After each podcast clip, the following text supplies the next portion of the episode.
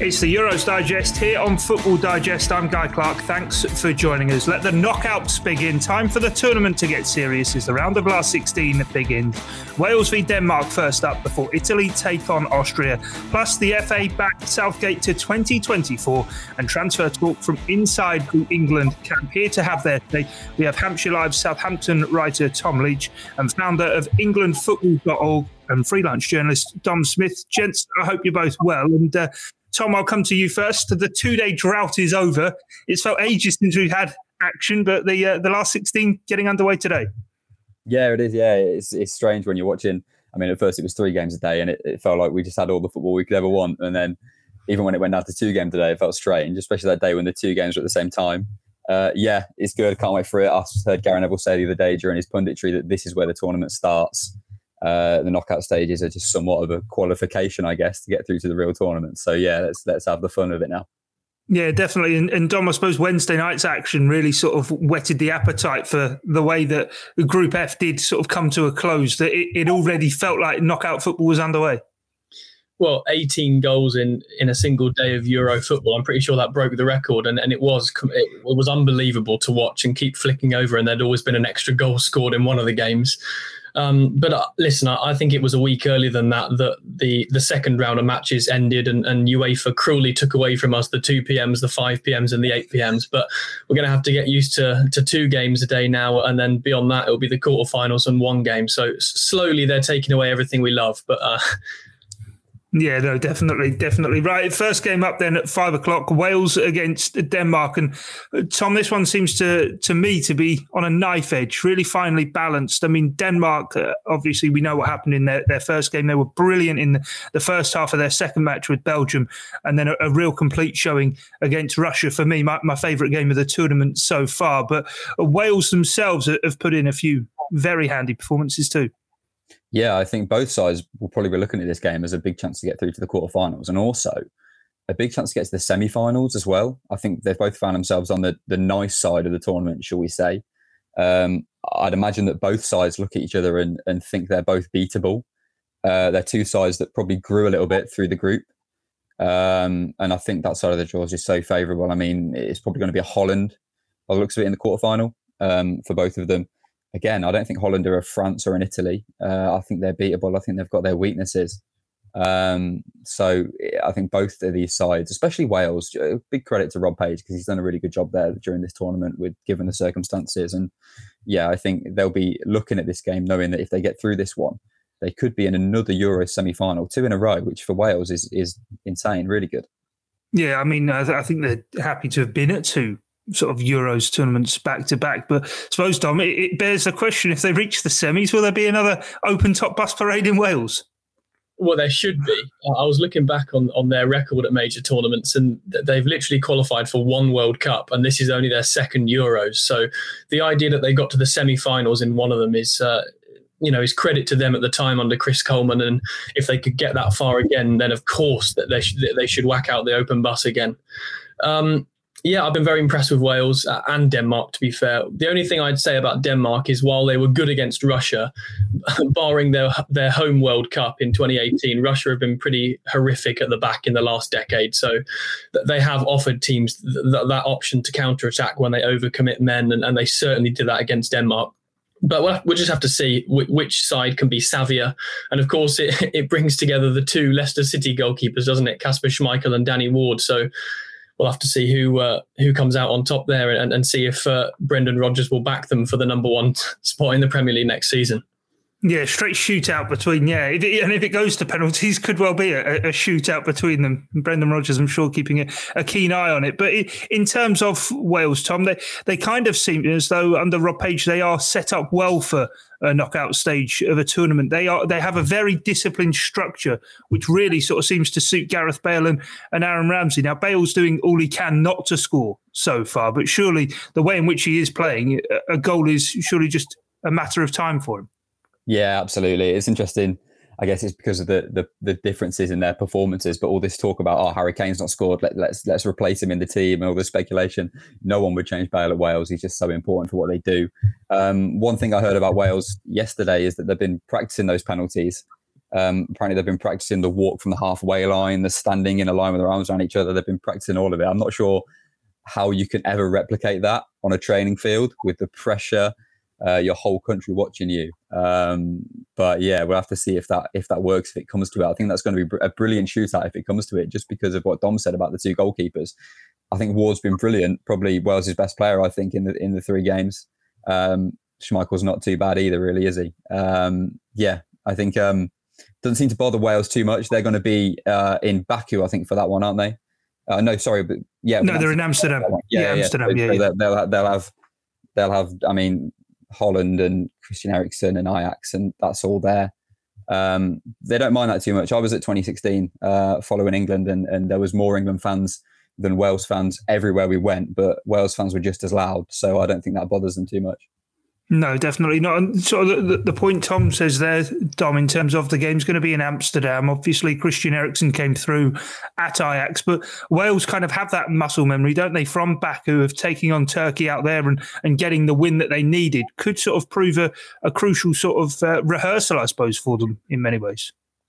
Yeah, it could do it. If you can win at awkward places in, in international football, you, have gone half the way to success. And uh, we know that the support will largely be for, for Denmark for obvious reasons, but um, and also, of course, because Christian Eriksen spent a, a, large amount of his career at Ajax as one of their star young players. Um, but yeah, uh, Wales did it in Baku against Turkey, which was a, a, pretty impressive performance given the number of Turkey supporters in that stadium at the time. And uh, if they can get over the line against Denmark, and you have to say they are the underdogs, um, Wales, but if they can get over the line there, that, that's basically two games in this tournament where they they, they went in as um, effectively the away side, and and to come away with a, a win in that would be credit to them and Rob Page. Yeah, definitely. Denmark have been playing with a, a, back three. Tom, obviously, at the heart of that, one of the guys you watch regularly at Southampton, Yannick Vestergaard. And he sort of really, over this last season, I suppose, he, he may well have been a really well kept secret down on the South Coast, but sort of seems to have really broken out on the Premier League stage and a lot of people with, with eyes on him. Well, yeah, it was a surprise to us as well, to be honest. Um, going back a year ago now, he was fourth choice centre back at Southampton.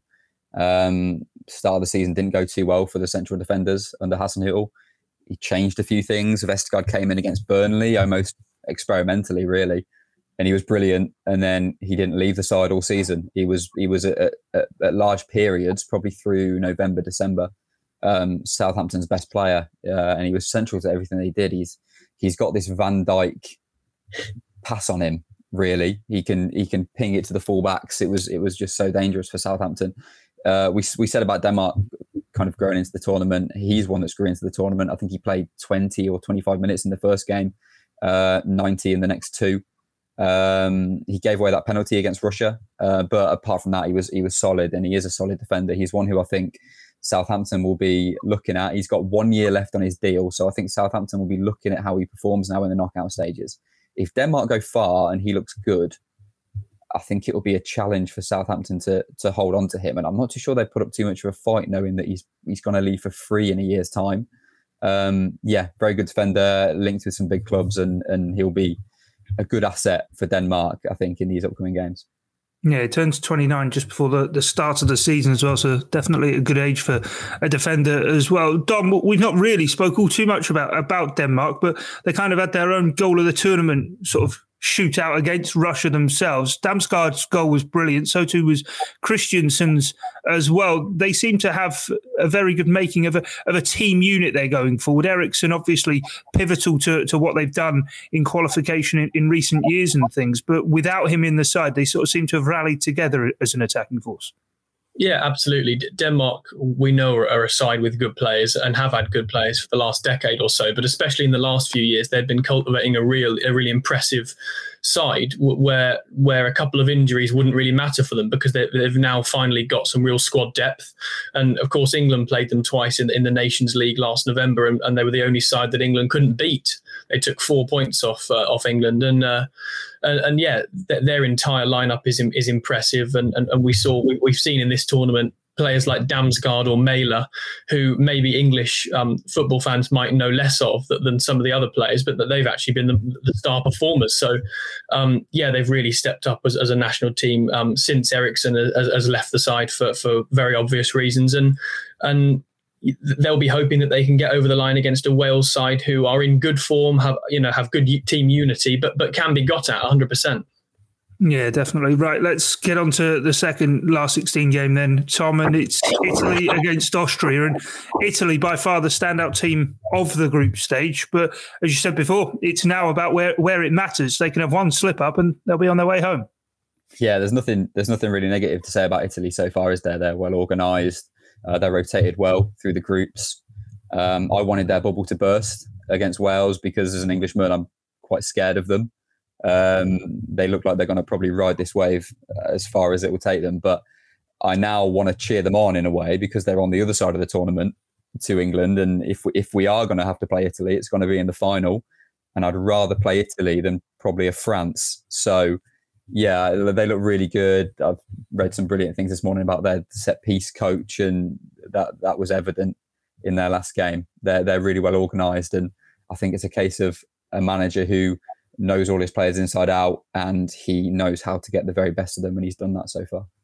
Yeah, and we, we spoke about unity, Dom, about the Welsh and, and the Danish side as well. But this Italy squad, only Alex Meret, their third choice goalkeeper hasn't had any minutes. It's sort of been well documented. Roberto Mancini and Italia 90 not being able to, to get on the pitch, but they do have a lot more depth than I, for one, certainly initially uh, thought of. I thought they had a strong 11 and maybe beyond that, not too much depth, but they have been able to sort of get minutes into everyone and they do sort of show that they've got options in attacking areas yeah, the, the players they, they brought off the bench in the first two games and, and the players that they brought into the starting lineup against Wales in what was effectively a dead rubber for them played very well. Um, you know, maybe play, uh, players, some of them that the English fans know, know less of, um, like what we were saying with Denmark earlier. But yeah, yeah, they've been very impressive. And, and Tom, what I can say, the biggest compliment I can give Italy is that I would rather face France, I think, in the final than Italy. Um, they've won their last 11 games, which is impressive against any opposition in international football. And, and, and in that time, they've scored 32 goals and conceded zero, which is incredible record. So um, the idea that anyone's going to just turn up and, and topple them is that they're going to need to be pretty good. So Austria are going to need to be on it. Yeah, definitely. I think we're all sort of beating our chests thinking, oh, England uh, didn't concede in their warm up games or in the group stage. But yeah, 11 wins in a row without conceding and the goals flowing for Italy as well. And on that, Tom, Ciro Immobile coming into the tournament and people say maybe not quite at the elite level needed. I think he might well have an eye on the golden boot if Italy can get themselves to the semi-finals or finals, and he sort of seems to be the ideal foil for sort of those wide forwards, the likes of Chiesa, Insigne, Bernardeschi as, as, well as Berardi, they're, they're, all sort of fluid around sort of a, a, focal point at the top end of the pitch, who a bit like Harry Kane does like to, to drop a bit deeper as well. Yeah, I was just about to say that about Harry Kane. He's, he reminds me a lot of him in a way, in the way that he drops. Um, I think he's a player who I've seen his stats across his career more than I've watched him play. And it's been good this tournament to watch him and see how good he really is. Uh, yeah, as you say, brilliant. Feeds off everything, real good, real good forward. Um, I think just Italy side in general has so many players who I think, as Dom says, as English fans, we've not seen as much as we probably should have done, and they all look really good. And there's players in that squad who, I mean, the, the casual football fan hasn't heard of, and they're stepping in and doing a brilliant job. And I think that's such a valuable thing to have in a squad. The depth seems really good, and it's interesting uh, what, what Dom says about he, he he'd rather play France than them. I mean, that's a fair argument. I think they, they do look really good. I think the big thing that scares me about France is that Paul Pogba, I can just see him just completely turning it on in, in the big games, which he has so far this tournament. Was things he doesn't do in the Premier League. But yeah, Italy look so strong, and I don't think they'll have any problems really against an Austria side that, that are sort of robbed of superstars, really. Yeah, it reminds me the it- Italian side a bit of their 2006 squad and the fact that they were all playing in Italy at the time. Obviously, they've, they've got a few Jorginho, Verratti also sort of not playing in Italy. But yeah, as you say, Tom, maybe sort of a, a well kept secret within Italian football. But what about the Austrians then, Dom? Because as Tom said there, they've not really got kind of standout high quality players. Marco Arnautovic, of course, having to, to miss the second game. And David Alaba has been playing at centre half. I know he's been doing it for Bayern Munich in at times, but doesn't really feel for Austria as though it's it's working. No, uh, Austria impressed me when England played them in, in, in the pre warm up game, and, and they were I think they were picked as an opposition um, largely because they press very well, and they did put England in, in dark places that they definitely didn't want to be. Obviously, England got over the line in the end, but in this tournament, I still thought that they'd probably come out third best in their group. I thought Ukraine went in with with pretty good form and you know, I was surprised on the final match day that, that Ukraine actually lost to them, and of course they come through second. Two wins out of three in any tournament is uh, is impressive. So, um, but but yeah, what what you say on Alaba there? They've played him in pretty much all eleven positions over the years. Austria, they've tried him out everywhere, and and and the assist that he got um, for for Gregoritsch against North Macedonia from the left wing just shows to me that he's wasted at centre back. I, I, don't think they've got great options in that position, and I understand why you'd put uh, a man who is effectively a world class player in there, but but he's wasted. You know, he offers so much more going forward. So I'd be using him as a uh, as a wing back in, in a three three man back line, three four three or three five two, or as a, a traditional fullback. But uh, um, yeah, certainly not in, in, in, a back line. I think he, I think you're wasting his talents there. Yeah, I was looking forward to seeing Marcel Sabitzer as well, and thinking that he might have a bit of a breakout tournament, but not yet really materialised for him.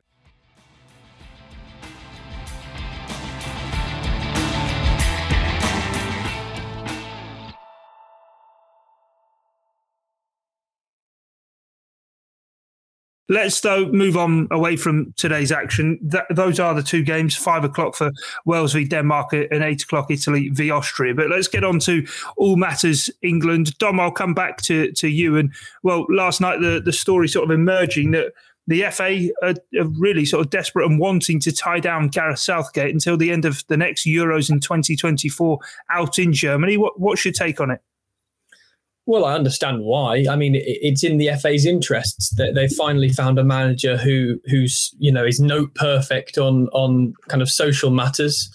Um, someone who's who's diplomatic and um, has made the job um, more than it than it was looking like it was in, in recent years. It, it, I feel like international football has, has, shrunk a bit in the last decade or two decades, and and and he has just reminded us of, of, of quite you know, Southgate has reminded us of quite how large this job is and, and all encompassing.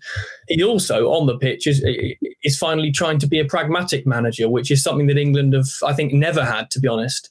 Um, you know, England head into Germany's into the Germany game on Tuesday as you know, it, it, feels like a role reversal where England are the team heading in on, on the back of 1 0 victories and, and games which they spend 45 minutes closing out, keeping clean sheets, um, good team good team unity, and um, a manager who, who's just trying to pragmatically squeeze his way through each game in a tournament. It's usually the complete other way around where England have got some some star players, but they're not really merging together. So I, I understand why the FA would want to extend his contract. But all, all I'd say on it is, you know, Southgate is clearly a man with no ego and he has said before that he'd like um, he'd like to go into club management again. Of course, his last time there was with Middlesbrough, um, and, and, I I, I see the end for Southgate when it does eventually happen, c- coming in terms of him him just walking away, not because he doesn't want the job anymore, because you can see that he's he's very patriotic, but rather that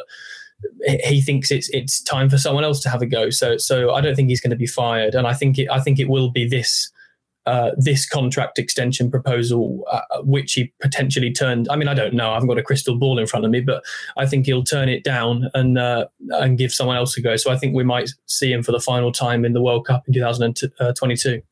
Yeah, in Qatar, that's when his deal does come to an end. Tom, it does sort of feel ever since Russia. I mean, I have to say, held my hands up when he got the job. I wasn't too keen. I'd seen the England under 21s in, in 2015 get eliminated in a group stage, thought they had a fair bit of talent and, and didn't really see what he was going to do after sort of being thrown into the fire after the whole Allardyce affair. But he has unified things. He has really steadied the ship and got everyone sort of pulling in in one direction. But what what do you make of it? Would you like to see him extend his stay, or do you think maybe wait closer till the World Cup and, and take it after that? I think it's the this this story will demonstrate how fickle football fans are. I think. I mean, I'm sure if this story would have broke hours after the Scotland game, there would have been yeah. a, a, lot more anger online. It, it's it's strange. I mean, we were speaking before before we went on air here about about the England manager and and, and the role, and Dom touched on it a lot there. Um, it's probably one of few managerial roles in football where sometimes it's more important what happens off the pitch than what happens on the pitch. And I think Southgate's just such a good ambassador for the FA. Um, Dom said he always strikes the right tone, um, and, and, he's someone that the FA can rely on to be a good man in that role. Um, and then it helps that what's happening on the pitch is is is good. It may not be the most exciting football to watch. It may not be attacking, um, but as Dom said, sometimes that's been that's been the mistake of the past. Um, I think he's a manager who is probably going to leave his England role having won more tournament games than I think any England manager. I think he's already three or two wins off that. Um, and he, has got out this group stage with seven points, which I was looking back through some group stages of the past. I don't think we've ever got out a Euros group with nine points. So this is equal to the best we've ever done in a Euros group. So the FA will look at that um, they'll be obviously impressed by that and they'll, they'll see the security that him being such a, a sensible and, and well-spoken bloke gives to that role. Um, I did expect to see him leave after 2022, to be honest. I thought that's a, a good run of tournaments for an England manager and does he want to really go another step? I think Dom's right. I think he, he will probably walk away after that tournament, but it's no shock to see the FA trying to keep him for longer. Yeah, to me it feels 22, 22. Obviously, it's going to be a Winter World Cup. It's eighteen months then till till the Euros. That it might well be sort of a wise choice whether it be for Southgate or the, the FA to actually just keep him in situ in that position until the end of that tournament, given the, the lack of time that there will be between tournaments as, as, to what we, we usually have done. But also, you, you, say he has no ego, but it would be brilliant. And we love narratives and character arcs as, as journalists. The next Euros is out in Germany. I know I'm getting very carried away because we've not even played Germany in the round of last 16 this time. But with his history with Euro 96 and that being a home tournament going out to Germany, if in three years' time we could maybe face Germany in a knockout game again at, at, the Euros and, and get through, surely he would be exercising any demons left. Well, he would be, but um, you know, I, I, hate to remind you, but there's a there's a pretty good opportunity to do that in four days' time. So uh, let, us let's, let's get through that one first, and uh, I was in the. It's funny. I was in the, uh, the press conference with Declan Rice yesterday, and um, he he said, "What have we got to fear, really, about Germany?" Which I which I loved in terms of confidence. Um, and then at one point, he, he was asked about um, England's lack of goals so far in this Euros, and and he and he was asked when England can put it right, and he said, "Yeah, we're hoping to put it right in the next couple of rounds."